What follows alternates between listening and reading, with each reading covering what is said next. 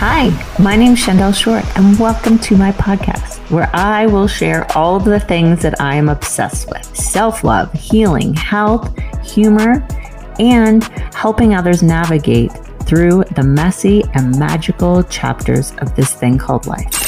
I'm a small town girl who's always had a curious mind and committed to breaking glass ceilings. I took a rock bottom moment to uncover everything I could learn about the invisible threads that hold us back in life. On this podcast, I will share my perspectives. I will engage in thought provoking conversations with some of my favorite people, maybe inspire you to ask yourself questions, heal something from your past, connect you with like minded people or take that big leap that you've been wanting to take. There'll be lots of real talk. Think of it as sitting down with your big sister. No topics are off the table, so be prepared to be challenged, encouraged while you learn.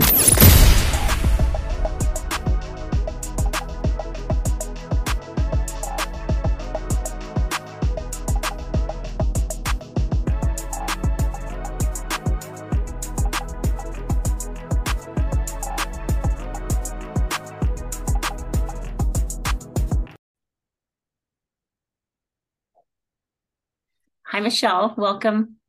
Hi, Shandel. Thank you for having me. How are you doing today? I'm great. How are you? I'm good. All right. So, for anyone tuning in today, I have Michelle Burleigh with me. Uh, Michelle is a cancer survivor, patient advocate, consultant with live experience, a speaker, an author, a mom, a wife, and doer of hard things. Yes, that's right you have a power statement on your Instagram that I absolutely love. You say, vulnerability is my superpower. Yes, absolutely. Wow. Well, thank you for joining me today. I'm really excited to speak with you and to share this with others. I we met on TikTok actually, and we've also chatted one other time um, via Zoom on on chat before and kept in touch and we both follow each other but i find you extremely inspiring um, you wrote a book called the road to courageous living uh, I think you have it with you because I have mine given away to someone someone else to read. Uh, the Road to Courageous Living, and it says learning audacious self love and the skills to harness personal success. You got it. Wow, I read the book like in a night. It was amazing. I, yeah, I was just so inspired that I wanted to have you on and share your story with others. So, can you share a little bit about your journey with us? Yeah, for sure. You know, um, it's funny when I wrote the book, I, I actually didn't intend it as a, you know, cancer survivor story. For me, um, the cancer diagnosis was really just the, um, it was the conduit, I think, to getting to a place of self-love and self-worth and and uh, really sinking into the most authentic version of who I am. And and you know the crazy thing is is I had been trying to do that for years. Um, and really going through that experience is is what got me over i think um, what was some fear and and self self doubt and some lessons that maybe i didn't learn very early in life uh, that I then had the opportunity to learn through that experience. So that that's what it was for me. I had kind of been fumbling through life and and trying to um, improve and trying to get to this place of self love, and just had really been struggling with it until the day I got sick. And then it was like, okay, you know, life is too short to uh, to be worried about what other people think or to be second guessing yourself all the time or to be doing things that you don't really want to be doing. So it was it was sort of the kick in the pants that i needed to start living the way i actually had always wanted to live. Good. Well congratulations for beating cancer's ass first and foremost. You. um you mentioned that you were trying before your diagnosis. Can you share a little bit like what did what did that look like for you back before? Yeah, you know, I think um, it, it's a little different because hindsight is twenty twenty, right? But at the time, um, I, I think what I was doing was trying to. I didn't really have my own guardrails. Mm-hmm. That's really what it was for me. Is I didn't really have my own guardrails. I came from a, a pretty humble family. You know, um, my parents were very young when they had my brother and I, and and so we did a lot of growing up with them. I think. And so um, when I was growing up and and making the decisions about how I wanted to live my life, um, what I was doing was looking out to others to determine what it was that I should have been striving for. And the reality is that everybody's journey is their own. And if you're not meeting up to the standards that you're striving for, then you just always feel like you're failing. Right and and that was really what was happening to me and, and rather than recognizing that that was the case and and you know everybody's starting point is different and everybody's journeys are different i was just beating myself up for never being or doing enough mm-hmm. wow yes that is very true i think for a lot of people. And um using my platform to talk about self-love has been very eye-opening to how many people say like i'm trying you know i'm trying mm-hmm. but this is where i think why i wanted you to kind of unpack that is like well what, what are you doing to try right? It's like i'm, I'm going to do what they tell me to do. I'm going to do this. Like i always joke and i say like i would have crystals in my bra and i would have the best self-help book and i would have all these things but it was always externally looking for yes the answer to self-love and it's like nowhere else but inside you right? And it's um, sure. And you know one of the things that i talk about in the book too is that even even the um even the drive to succeed for me was not internally motivated right? For me the drive was I'm going to show people what I can do and I'm going to show people who I so it was almost for me um while it was motivating it was kind of a very negative motivator for me um which didn't help either. No no it, it doesn't. Because i think that yeah and i i talked about this on last week's podcast i think it was about your why you know and if your why is not clear and it's it's it comes from a negative or a toxic place or a past trauma or something like that it ends up burning out. Like you, you, you burn out it burns out like and all of a sudden you get to this point where you're like i don't know what the hell to do anymore. You know it, it's just not motivating and it could be like with health like before we'd work out to like be skinny but it's like what well that's not really always going to be motivating you know so or a positive driver so Right. I I love that. Um, I, I hate to hear that you had to have this, you know, big moment to um, you know, shake that awake for you, I guess, and for you to find that. But can you tell us a little bit about um your cancer diagnosis because I know that you're a client advocate and that's super important that we share that message today um, in case anyone is also needing to advocate for their own health. Yeah, well, you know, maybe I'll start by mentioning that I have been a professional in the financial industry for over 20 years now. And uh, you know, I've I've been I was always happy with my career and and you know, I felt like I was doing good work and and all that. Um, and then when I was leading up to my diagnosis, um, I had started feeling well, uh, unwell a number of weeks before that, and I had you know, gone in and, t- and talked to my family doctor a couple of times and was sort of brushed off. And I had gone to the hospital a time or two, and I was also kind of brushed off and just given medication and here, you know, go feel better kind of deal, but wasn't really getting to the root of of the problem.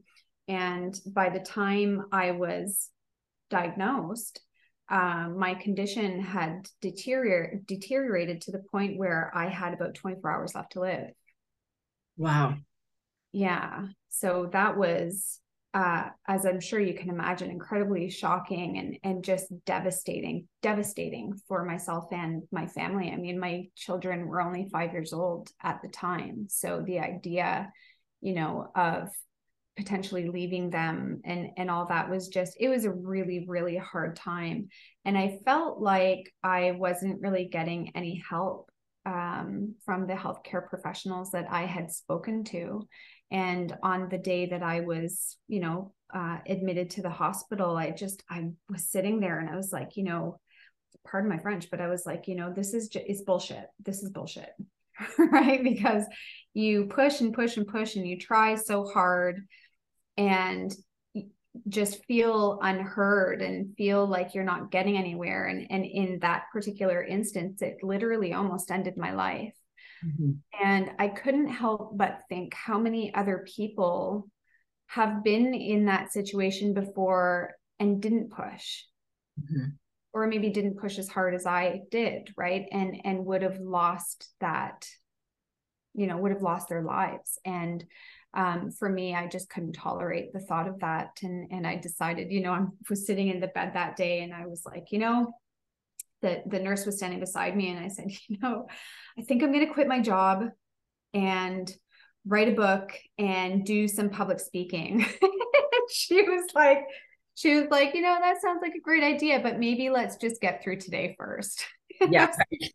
Okay fair point. Yeah and you know that was where when it really started for me is that i knew i needed to um i knew that if i was going to live through it i needed to use my voice to make a difference wherever i could and if that meant you know working with individual patients to give them pointers on how to assert themselves in medical settings or whether that be directly with healthcare organizations to help them understand the patient experience so that they can develop you know um, programs and services and and even personal behaviors that are actually going to support a positive trajectory. Mm-hmm. that's what i wanted to do. Good. But i love that. Like i think that it's so needed right now but i you know it's it's it's always devastating to hear that someone goes through that, you know, but I think right now it's so important um, that there are people like you sharing your story and saying, no, like you need to advocate because I'm just going to take it back a minute. I do believe from the book you were sent home, correct? Like a couple of times, like you had said, just given prescriptions, but you were really ill. Like I want to like bring that home. Like you were not yeah, like, sure. oh, like I, I, I'm just not feeling well. It was like you were quite ill correct? I was, yeah. I was I was very ill. So I had been I'd actually been working out at the gym up until about 3 weeks before um, landing in the hospital. And you know, it was it was coming close to the end of the year, so Christmas was coming up and we were prepping for that and it was like, you know, kids um school you know holiday parties and shows and stuff like that it was just a really busy time so you know, being in the gym and doing a regular workout, I felt more tired and it, it, was harder to do than it had been before but i didn't really think too too much of it just given everything else that was going on at the time. Um, and after that last workout i had gone home and spent a couple hours baking with one of my daughters and it was just really really hard to get through. And um, the next morning i tried to get out of bed and it was just it was just like pain pain shooting through my lower back and hip. And uh, by noon that day i was having a really difficult time walking. Mm-hmm. so um, i had gone to the hospital and explained what was going on and i was told that i had a locked muscle and they gave me hydromorphone um, which is a you know a pretty powerful narcotic uh, and a muscle relaxer and sent me home. And, you know, that was great because it made me feel warm and fuzzy. And, uh, you know, I don't know whether it made the pain less or I just didn't really care so much about it with those particular drugs. But, um, you know, I was on them for, for a number of days and, you know, unable to drive and not unable to parent and, and all that kind of stuff. And I said, you know, I can't be on this forever and the muscle isn't getting better so I did go to see my family doctor and um, and she asked a few questions and um, ultimately she confirmed that it was a locked muscle. And so she gave me a different medication. She took me off of the narcotic and put me on a medication called meloxicam. And that is a non-steroidal anti-inflammatory drug. And the problem with that particular type of medication is that it depletes platelets in the blood. And while that shouldn't typically be a problem with someone who has a normal functioning immune system or or blood production. Um, for me because the leukemia was already running through my body what it did was just tanked my platelets very very quickly. And within 24 hours of taking the first dose of that medication i started bruising. Wow. Uh, so I did place a call, a follow up call to my doctor, and I explained what was going on, and and they told me that it was probably not related to the medication, and if I had any other questions, call the pharmacy. Mm. And uh, and I, you know, I thought that was odd, but it was a new relationship with a new doctor because my family and I had just moved to a new town, so I figured, you know, maybe that's just the way they do things here, or, or you know, whatever the thing is is that you you don't catastrophize when you're too busy to do so you know what i mean? You just kind of um far too often just do what you're told right? So that's what i did. I just kind of went on with life. And uh, within about 48 hours of the first bruises popping up my blood vessels started bursting and i started hemorrhaging. Wow. Yeah it was really intense. And you know what uh, you know what's crazy is that i i woke up the morning that i landed in the hospital I, I woke up that morning and i actually debated going to work that day. And i thought to myself you know i don't i don't feel like i have a good enough reason not to. What what am i going to tell people? I'm being told that i have a locked muscle and nobody seems to be concerned about this. So i you know what am i supposed to say to my employer when i don't go to work and uh, so I called uh, what was then called telehealth. And uh, and they basically told me to drop what I was doing and get to the hospital immediately. And uh, and you know, I said, well, I'm just going to get my daughter ready for school, and I'll drop her off at school and make my way my way over to the hospital. And they said, don't do that. Don't drive. They said we will call you an ambulance if you need one and even at that point i felt like it was um i think i felt like it was kind of overkill a little bit right? Again i felt like i was over exaggerating and i didn't feel like there was anything you know even though i felt awful and that's the crazy thing i felt absolutely awful but i didn't have any anything you know, to really go on. I didn't have any medical professionals telling me there was anything actually wrong with me. So I just kept going. Mm-hmm. And I did. I dropped my daughter off at school that morning and I drove myself to the hospital. And uh, and even when I sat down with the triage nurse to be seen by a doctor that morning, um, I had to advocate pretty hard for myself uh, with triage nurse you know the thing is is that if you had looked at me you probably wouldn't have thought that i was sick. You might have thought that i looked tired. Mm-hmm. i was but it was the it was winter time you know and i was uh, you know in a jacket and heavy sweater and and all that. So you wouldn't have seen the bruises or the blood vessels or any anything like that. Um, and i wonder how much that has to do with just being dismissed right? Mm-hmm. so when I sat down with the triage nurse and she asked me what was happening, I said, Well, you know, I locked a muscle in my hip and I've been taking this medication for for a while and I have bruises and my blood vessels are bursting. And and her response was, Well, the doctor is just going to tell you to stop taking the medication. And I said, Well, I've done that. I stopped taking it a couple of days ago, but bruises are still popping up and and now I'm hemorrhaging. And she said, Well, so you're here for heavy menstruation then? And I said, No, I'm not. I'm here because my body looks like crime scene investigation. And I mm-hmm. don't know why. I said, you know, I was on the phone with telehealth this morning and they basically told me to drop what I was doing and come here. So here I am. And she said, We call telehealth 1 800 go to emerge around here.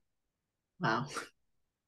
Which was triggering, as I'm sure you can imagine. And I said, I don't care what you call telehealth. I need to see a doctor now. Right.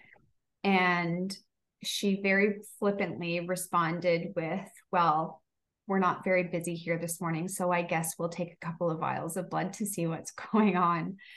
And I just, I couldn't believe it because it's not even, you know, it's not even her position to assess if that's what's required in that kind of situation. So it was just really shocking to me. Mm-hmm. Yeah. And, you know, it was a couple of hours later and some blood work later that the doctor came in and was like, um, yeah, we need to send you to a cancer center immediately to begin treatment. and uh, and that nurse ended up coming back into the room after the news was given and, and she said so i guess it's a good thing you insisted on seeing a doctor. Wow. That's it. And i was like yeah you know like thanks. I don't know thanks i guess. It's uh it was a real struggle to to get through it. And um and I'll be honest with you that there were definitely points in those days leading up to the diagnosis. And and I should be really clear that with this particular type of leukemia um, it's called acute promyelocytic leukemia. And the um, the period of time from onset to mortality could be as short as 7 to 28 days. So we were really in a race against the clock. And um and even in those few short days it was so exhausting to try to get through that that at times i was like you know can i just go home and watch the news? I'm tired you know? And uh and it's just it's it's disturbing to think of what what could have happened if i had done that. I can't even imagine what it what it would be like to go there in your thoughts, you know, because if you d- didn't advocate for yourself, it would could be a very different situation, right? Or it would have been. So, been, undoubtedly, yeah, yeah. Um, what I I can't also can't imagine just how it felt and all of that to hear that news and you're there and you're processing all this this information. Um, but in the book you talk about it and you know just like your first like the first couple days there and mm-hmm. can you just share with me maybe if you don't mind like what was kind of going through your head in having this realization of like you said i want to be an author i want to be a speaker like mm-hmm. what what started to like just kind of unravel there for you in your mind of realizing the path you had been living which wasn't which was a wonderful great life right and and was good but how you kind of you know unraveled the thoughts to to make this change for yourself? Yeah, you know, I, I think what it was is just the realization of how um how hard I had to push to just be taken seriously, right? And how really and truly I just wanted things to be fine and I wanted to go back and and go to work and do all of the things that were expected of me or at least that i thought was expected of me right? Mm-hmm. and uh and i would have just been happy to fall back into those all of those roles. And i think in in that period of time uh, of like just utter chaos in the hospital it was sort of like a veil lifted from my eyes and i was like why am i doing all of these things? Why? Why would i nearly kill myself like very literally nearly kill myself for the roles that I'm playing in my life instead of prioritizing my needs in these situations. It made me feel really angry at the societal expe- expectations that are placed on women and in that situation obviously myself um, to be all the things to everyone and to back burner myself right um, and and that was really what it was for me was just I had spent so many years of my life trying to be all of the things, and it landed me in a hospital bed with a condition that very nearly killed me. Mm-hmm. And I just didn't want to do that anymore. And I just didn't want that for other people. Mm-hmm. Wow. Um, yeah I, I i was reading when i was reading those parts and and reading you know kind of how your thoughts were and your family showing up for christmas and all of that like i just couldn't help but think about all like what was going through your head like how was that veil lifting because i can't mm-hmm. I mean, I think that everybody has their own moment in a self-love journey and it's all very different. And, you know, but I I I know what you mean by when that veil starts to lift and you're mm-hmm. like, hold on. I was yeah. checking all these, I was trying to check all these boxes, but they're not even the boxes I want. Yeah. Yeah. You know, funny. There was there was a moment. So on the first day that we were in the hospital, um, my my then boyfriend, now husband, and I were in the room and it was finally quiet for the first time of the day. And it was fairly late in the evening and we were laying together in my hospital bed and and I said to him, you know, I just realized that if I die here, I can't take a car with me. right? I can't take the ensuite jet tub that I have been wanting so bad with me. I can't take, you know, I can't take material things to the grave with me, right? And um and that for me I think was a real defining moment in terms of how my priorities began to shift. Mm-hmm. Uh, and that really speaks to the societal expectation also, right? Just always we are always driving for more and even at that time, um, we had just purchased our first home together a year earlier. And I can remember, you know, we weren't even fully moved into our house yet. And we were having conversations about upgrading that house to a double car garage and to, you know, all of the things that we wanted in our next property. So we were not even allowing ourselves to revel in the um, in the achievement of being homeowners. Yeah. Right?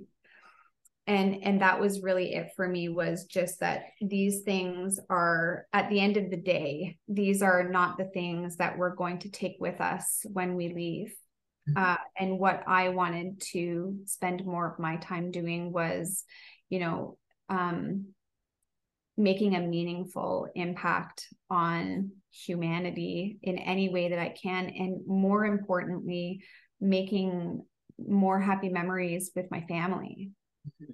That's what we take with us. That is the only thing we're taking with us. And so that's where I wanted to spend more of my time and more of my effort. Mm-hmm.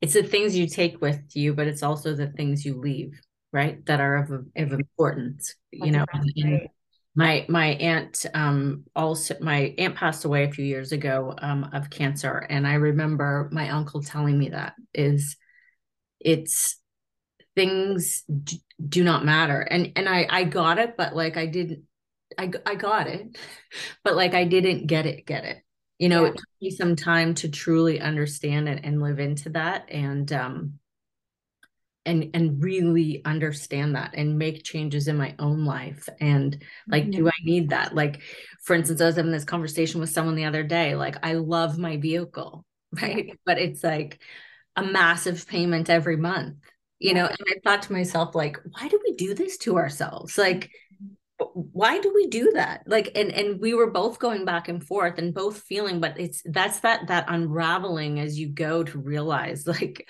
what could you be doing with that money every month like sure. you know yeah. and to say that you can't have nice things that's not what i'm saying because i think that that's wonderful but it's like if if you have to pick and choose for me it's like getting to that point where i'm like if i had to pick and choose like the, it, it's mm-hmm. starting to make different decisions and oh, sure and you know the other thing too about that is that i think it has to do with how we've been conditioned to strive for happiness mm-hmm. right we've been told that things are happiness.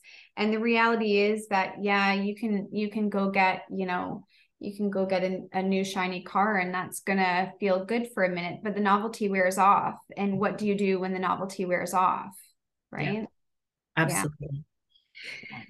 Um, what would you say were the first things that you implemented um, once you started to feel better? Oh, I want to come back. Sorry, I'm like I'm thinking of yeah. a thought that is coming out. Is I remember in your book you talked about like when you were recovering at home. Now you were back to recovering at home, and like you would get overwhelmed because like the laundry, you know, wasn't done a certain way, and how you kind of were starting to shift um, because you can decide that you want to be different, but it takes growing, right? To stop letting those things that you've been so conditioned to believe matter and start to change so can you can you walk us through that process a little bit of of sure. getting home and and you know recovering and moving into this space yeah for sure you know it was uh, like i said i was kind of the doer of all things before mm-hmm. getting sick right and and um being home i mean so i was in the hospital for 22 days and um and when i came home there were periods of time where i was not in active treatment uh, the treatment plan was was pretty heavy duty. So I was in the hospital every day for 30 days consecutive of treatment, and then I would be off for a three week period to recover. And during those three week breaks, I was kind of, you know, my mom went home to water her plants and do the things on on her own, and my husband went back to work, and I was kind of just on my own in that time. And you know, the dishes on the counter would be staring at me or you know the laundry would be piling up downstairs. And and i just had this overwhelming compulsion to do the things right? And and in reality i shouldn't have been doing them all, at all. In hindsight i shouldn't have been doing them because they were probably hindering my recovery right um and yeah i was doing the laundry this one day and i was just my i was knelt down in front of the dryer and my knees were just on fire because my joints were swollen and really sore from the treatment and I was in pain and I'm folding like five year old socks together. And I'm like, why am I doing this? Why am I doing this to myself? And you know, the funny thing is, is that my inclination was to blame my husband. Mm. So he would come home from work and I would be like, I did the things today. you know what I mean? It really hurt, but I did them anyway, expecting expecting something in return. And his response was, "Well, why did you do that? like why would you do that to your to yourself?" And initially I was kind of angry for at him for that response, right? But I had to sit and really think about it. Mm-hmm. Why why would I really do that to myself? And and I think that was the first um, I think that was the first step for me was in recognizing what I didn't recognize. Mm-hmm.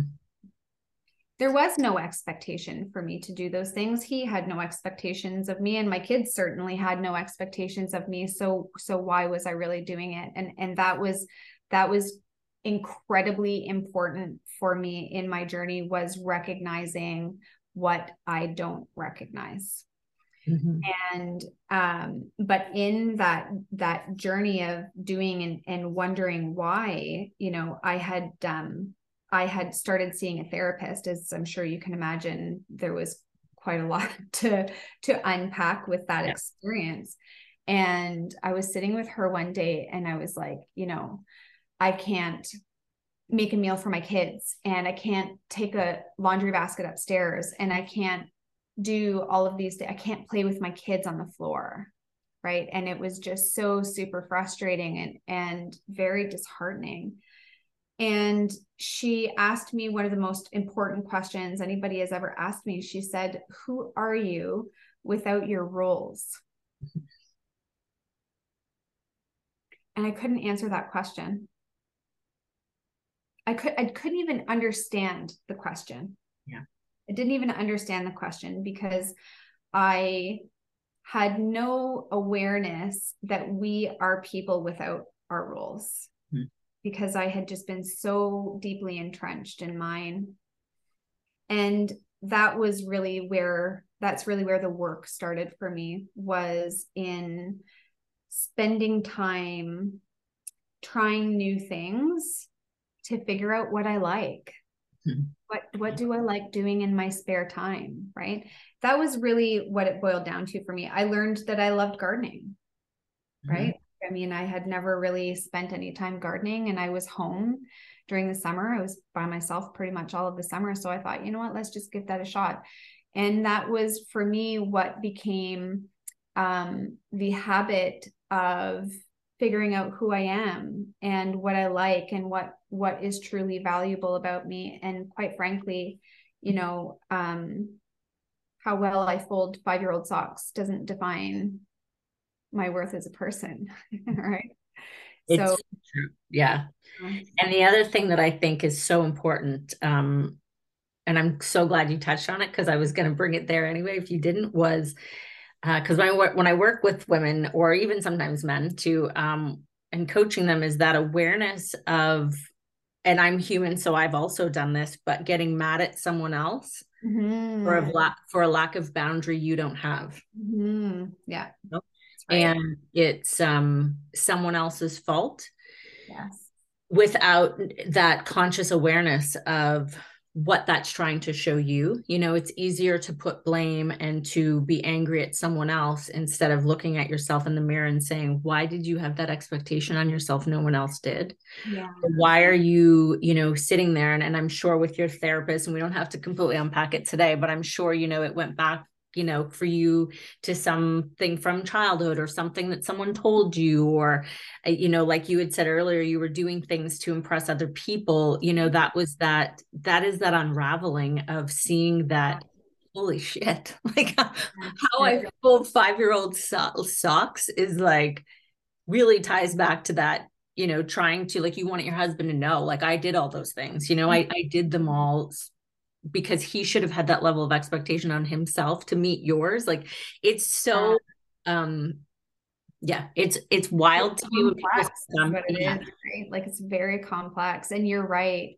I mean um i mean for me i i really had to I really had to start thinking about why I was doing all of the things that I was doing and and where where did it really start for me? And I think I think what is what became one of the the thought patterns that was most disturbing to me to realize was all of the times that I was doing things I didn't really wanted to I didn't really want to be doing or I didn't really feel good about but I kind of brushed those feelings aside and just did things anyway right? Um and that was that for me also was sort of the beginning of boundaries like what feels good and what doesn't feel good. And getting really comfortable with the idea that what feels good and right to me isn't always going to make other people happy. And having to shift what my barometer of worth was from how happy are people with the things that I am doing to how happy am I with the things that I'm doing. Do you know what I mean? Yeah. That was an incredible shift going from uh, seeking external validation and doing things that made me uncomfortable and unhappy to achieve that validation to deciding that how happy other people are in my decisions is really not it cannot be my focus because at the end of the day i am the one who is dealing with the repercussions of of those feelings and i just didn't want that anymore mm-hmm.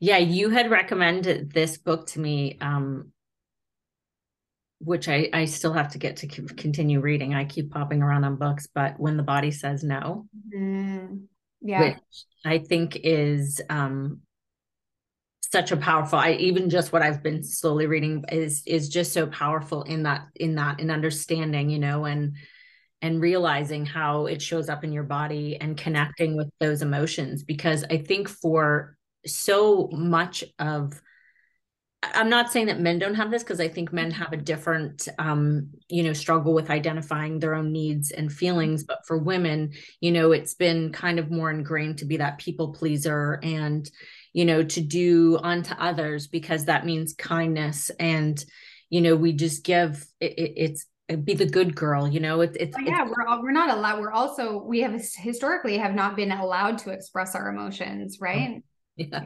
yeah. Or they're they're they're out of control or they're crazy yeah that's do, exactly you know? right. Yeah. Yeah. And i remember um, one of my big big realizations i would love to hear your take on this too when i first started this journey for myself was realizing that like i would have always thought of myself as someone who could identify my emotions but when i realized it i only could identify three like happy angry or sad. And living and playing into those different emotions um, of like learning what contentment felt like or learning what inner peace was and um, agitation and you know what is that agitation teaching me? Like what does things what do things and emotions feel like in my body instead of just lumping them into these three emotions and then suppressing them or not suppressing them and flipping out? You know it's like yeah do you feel like when you mm-hmm. started your journey you you yeah. you struggled with that as well? Oh yeah absolutely. And i think one of one of the biggest struggles for me where when it came to acknowledging and expressing emotion was what if you're feeling more than one at the same time right? Like what happens if you are a little bit happy and a little bit sad too? Or what happens if you're a little bit happy and you're a little bit angry right? How do you um how do you reconcile those things not only with yourself but outwardly as well right I, for me that was a real struggle because I felt like if I was experiencing more than one emotion at a time, that I couldn't trust myself. Mm. So there was always like this feeling of there was there I shouldn't say always, but there were times where I was feeling this um, inner struggle with myself and you know questioning what's wrong with me to be dealing with multiple you know emotions. And and that for me i think was was one of the challenging things. So there's two parts there is is one um how do you like is the acceptance of your emotions as well as the acceptance of potentially more than one emotion? And um and it's also to the allowing yourself to accept that you're feeling that way it won't feel like that forever and how do you get rid of it? Mm-hmm. right? How do you just allow yourself to roll with that and move forward right? And that is the part that feeds into the how does your body respond to it? If you never allow yourself to feel the things whether they make sense whether they don't whether they're logical whether they're not whether they're justified whether they're not that is irrelevant it's completely irrelevant right it it is we feel these things every day. Mm-hmm. and i think we need to do a better job of honoring ourselves when we're feeling things and without sitting and trying to logic it all away it just is what it is and that's okay right and when we don't do that when we don't let those emotions flow through us they definitely do get trapped in in our bodies and i mm-hmm. did think that i knew my body well. And when i look back at you know the relationship that i did have with my body and with my emotions prior to getting sick it's really shocking to me at how much i didn't know. Yeah. You know i think it's very likely that the vast majority of my adult life i was in a state of like serious dehydration the majority of my adult life right? right and I never would have recognized that until I learned what hydration actually feels like. Mm-hmm. You know what I mean? And I think back to how often I used to get headaches, right? Or how how often I had body tension prior to to becoming ill and how I feel now. And it's just a completely um it's a it's it is a complete contrast. Because I do work on how I feel and I do allow myself to, you know, honor my feelings and I do let them flow. Um, and so I think I have a much better relationship with my body now than I ever did. Mm-hmm. Do you have any tools that you use to um, process them or uh, say come aware of them if you if you need to like figure it out? Yeah, for sure. Um, I think I think as a mom, it's really important that when you have people who require your attention all of the time, that you set some boundaries with them too, right? And and to verbalize as well. So if I'm having, you know, if I'm having a hard day and I just need some time to myself, it is okay for me to say to my kids, Hey, I need you to entertain yourself for the next 30 minutes. I'm just having a moment and I just need to be on my own. Mm-hmm. You know what I mean? And um, we've gotten to the point now where they recognize that that I shouldn't even say they recognize. I think that's just like a normal part of life for them now. We have our moments. They are okay. We can take the time on our own to do the things that we need to do to process and work through that. And then we move on with our days and that's okay. And for me that does look like quiet time alone. It could be reading. Walking is super important to me. Um and and writing is super important to me yeah i find writing is a really great process for me to work through my thought processes and get them straight mm-hmm. yeah, I, I find writing uh, for me has probably been one of my biggest self-awareness tools mm-hmm. and like yeah. self realizations like where I like have my own aha moments because I'll be like, I'm pretty sure you were feeling this way like four weeks ago. And then I'll go back and look and I'll be like, oh, it's that time of the month, you know, like yeah. even just something like that to be like, oh, you always hate this, or you always, you know, get super flustered with, I don't know, like garbage or what other people are doing around this time, or, you know, that feeling keeps coming up. What are you ignoring? Or, you know, you, yeah, like I think that journaling and people always say like, who journaling? I'm like, it's not like dear diary, you know, like yeah. I like this boy. It's like getting out on paper, you know, what yeah. it is out of your head, like get the hamsters off the wheel so you can see yeah. it writing. For sure. I totally agree. It's uh, it has been a really important process for me in you know what it is for me is is um it is the opportunity for me to question myself mm-hmm. in a very personal and very private way right if i'm having a day to to your point if i'm having a day and i don't know why then that's a that's a question for me. And i can sit and i can write all of the things down. And they might not make sense when they come out of my head and they go on paper. But if you just kind of flip them around a little bit and give them another read sometimes it just helps to connect those dots right? And i think something else that's really important on that point too is that you know prior to being sick i i was always living in a state of chaos right? I was always, I had an incredible amount of anxiety and I was always super stressed. And the reality is, is that when you live in that state, you can't, you can't really you don't have the ability to think logically about what is happening or what the outcome is going to be, right? When you're amped up like that, you are just always in a state of survival and just trying to get things done.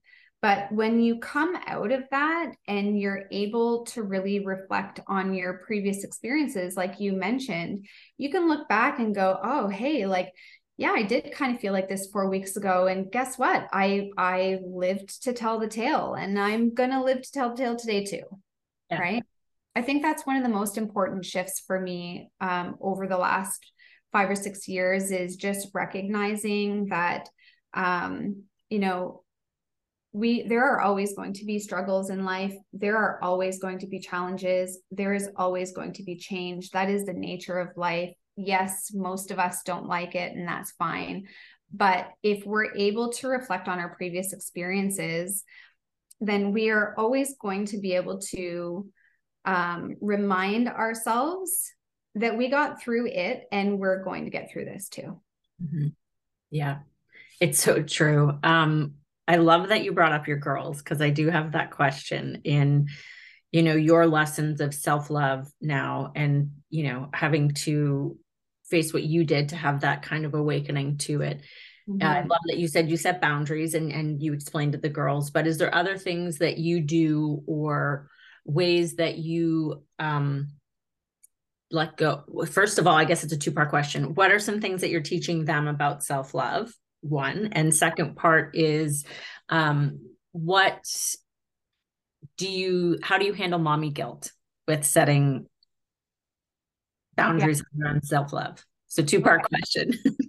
Okay so we'll start with the first part. What am i teaching them? What are we teaching them about self love well um i'll tell you a story. So we i guess i was out of treatment for uh maybe two or three months. Mm-hmm. so it had been i would say seven or eight months since my diagnosis. And um, my daughters were playing upstairs in uh, so my daughters are victoria and isabel.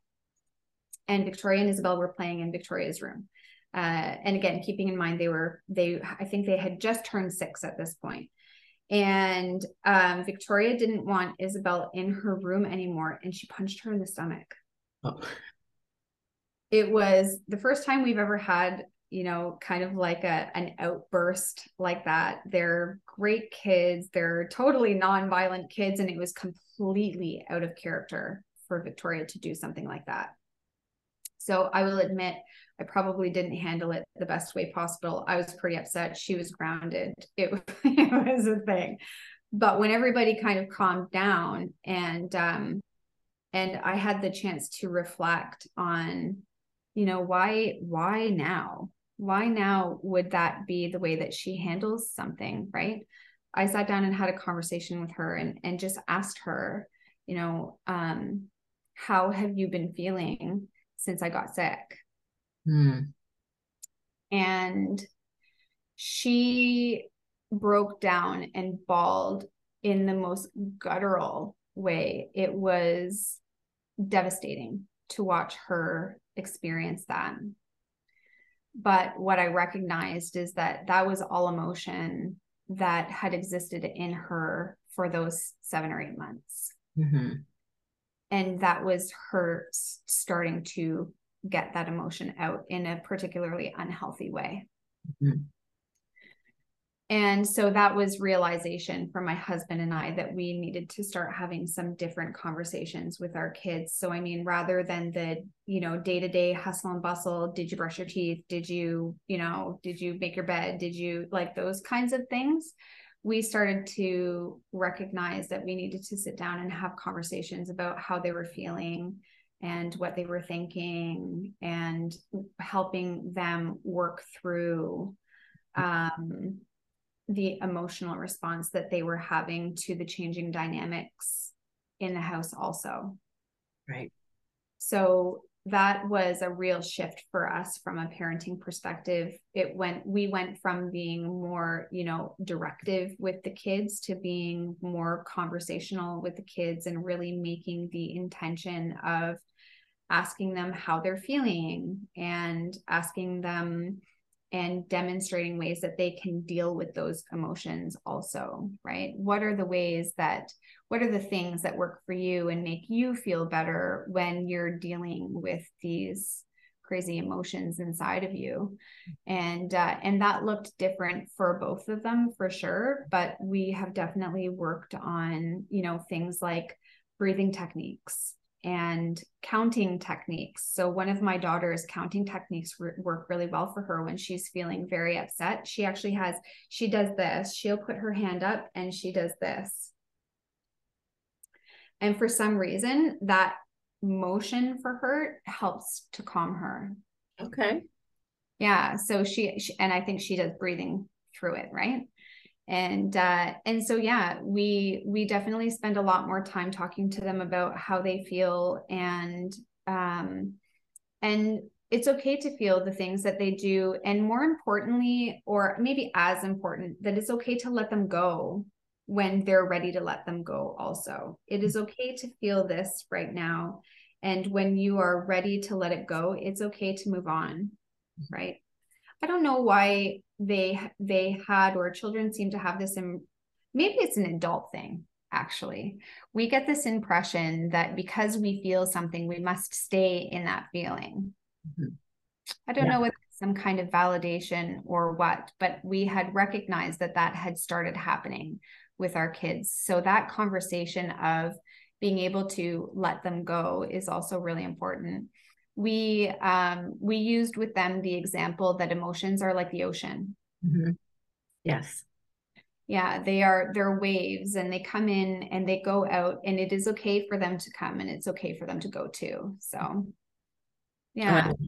So we do that with them and and we also um, spend time with them in terms of physical activity too to help them process and get rid of emotions. So running and playing and you know, rollerblades or whatever it is that just makes them feel good and is going to help them expel energy.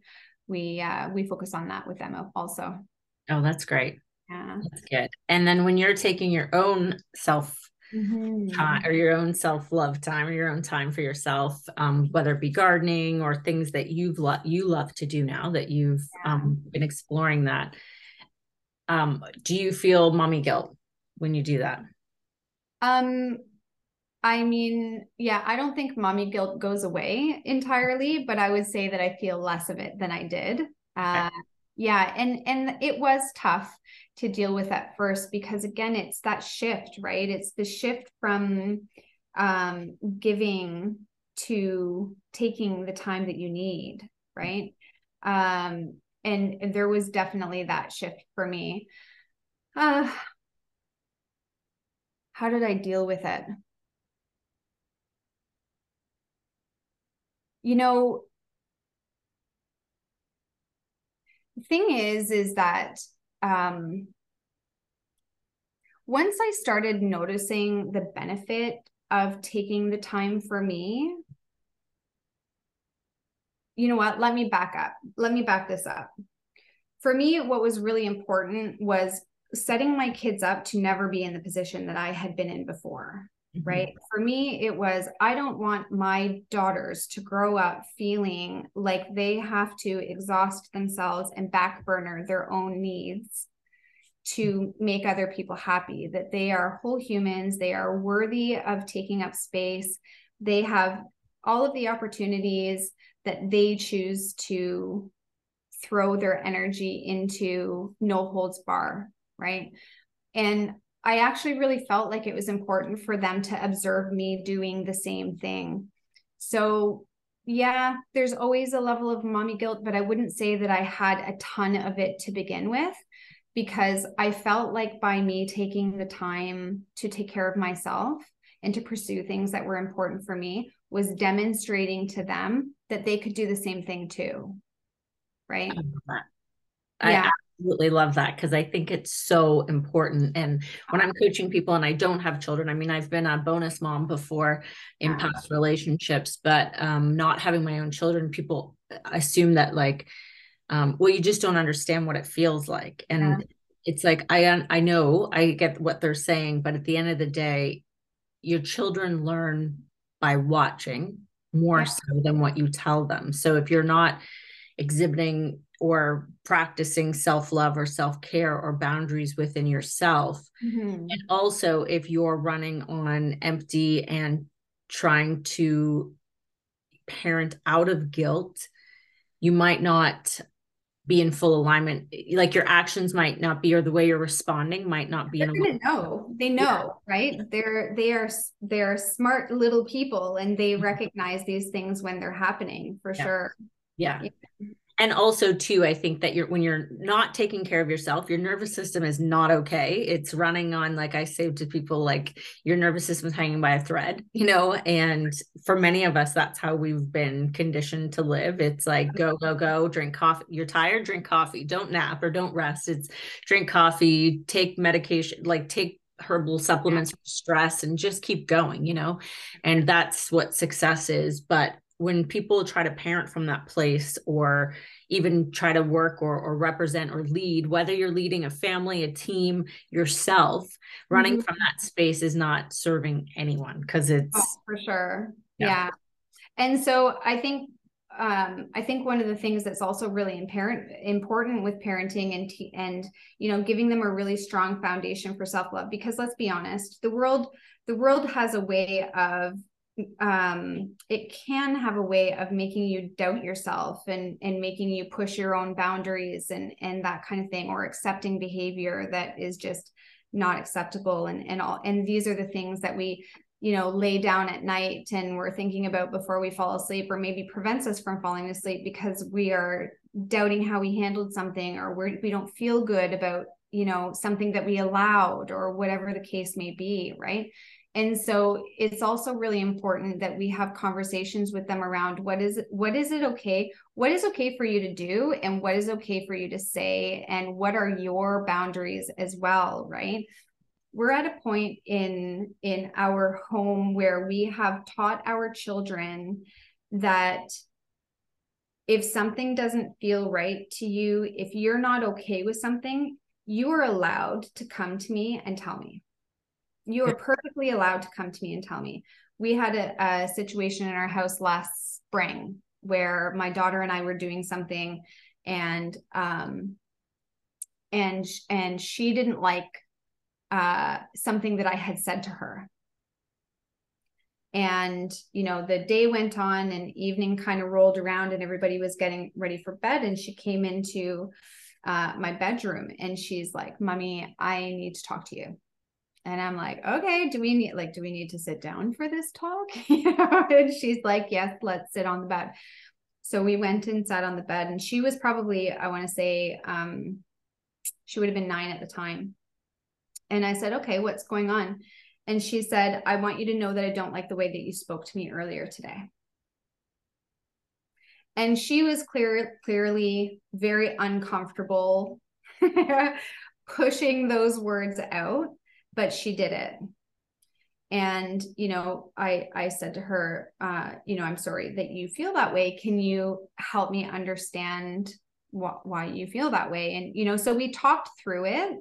And you know i asked her clarifying questions to understand exactly why she felt the way she did.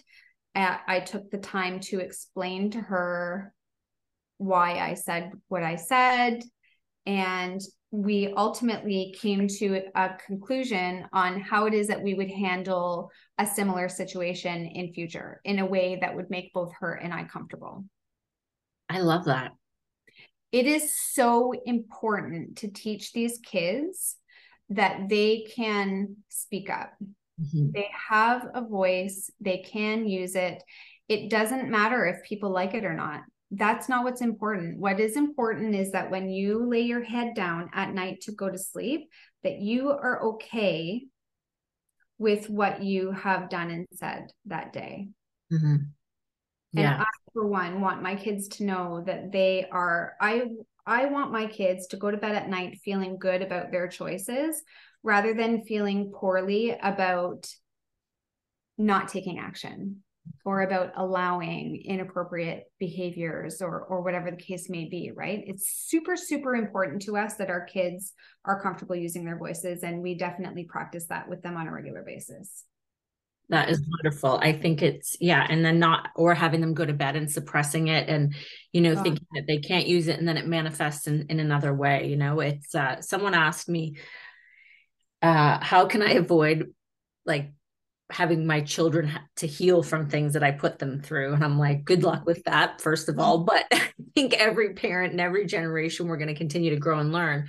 But one of the things that I did say was allowing your children to know it's okay to have uncomfortable conversations. Yes. As adults, we are still learning that. I mean, I, I, I can speak for myself as even for myself, it's uncomfortable sometimes to have conversations, but they're so healing, and that's where the breakthroughs happen, and that's where the change happens. And you know, being able to use your voice, but also teaching your children that tool, even as you learn it, is is incredible.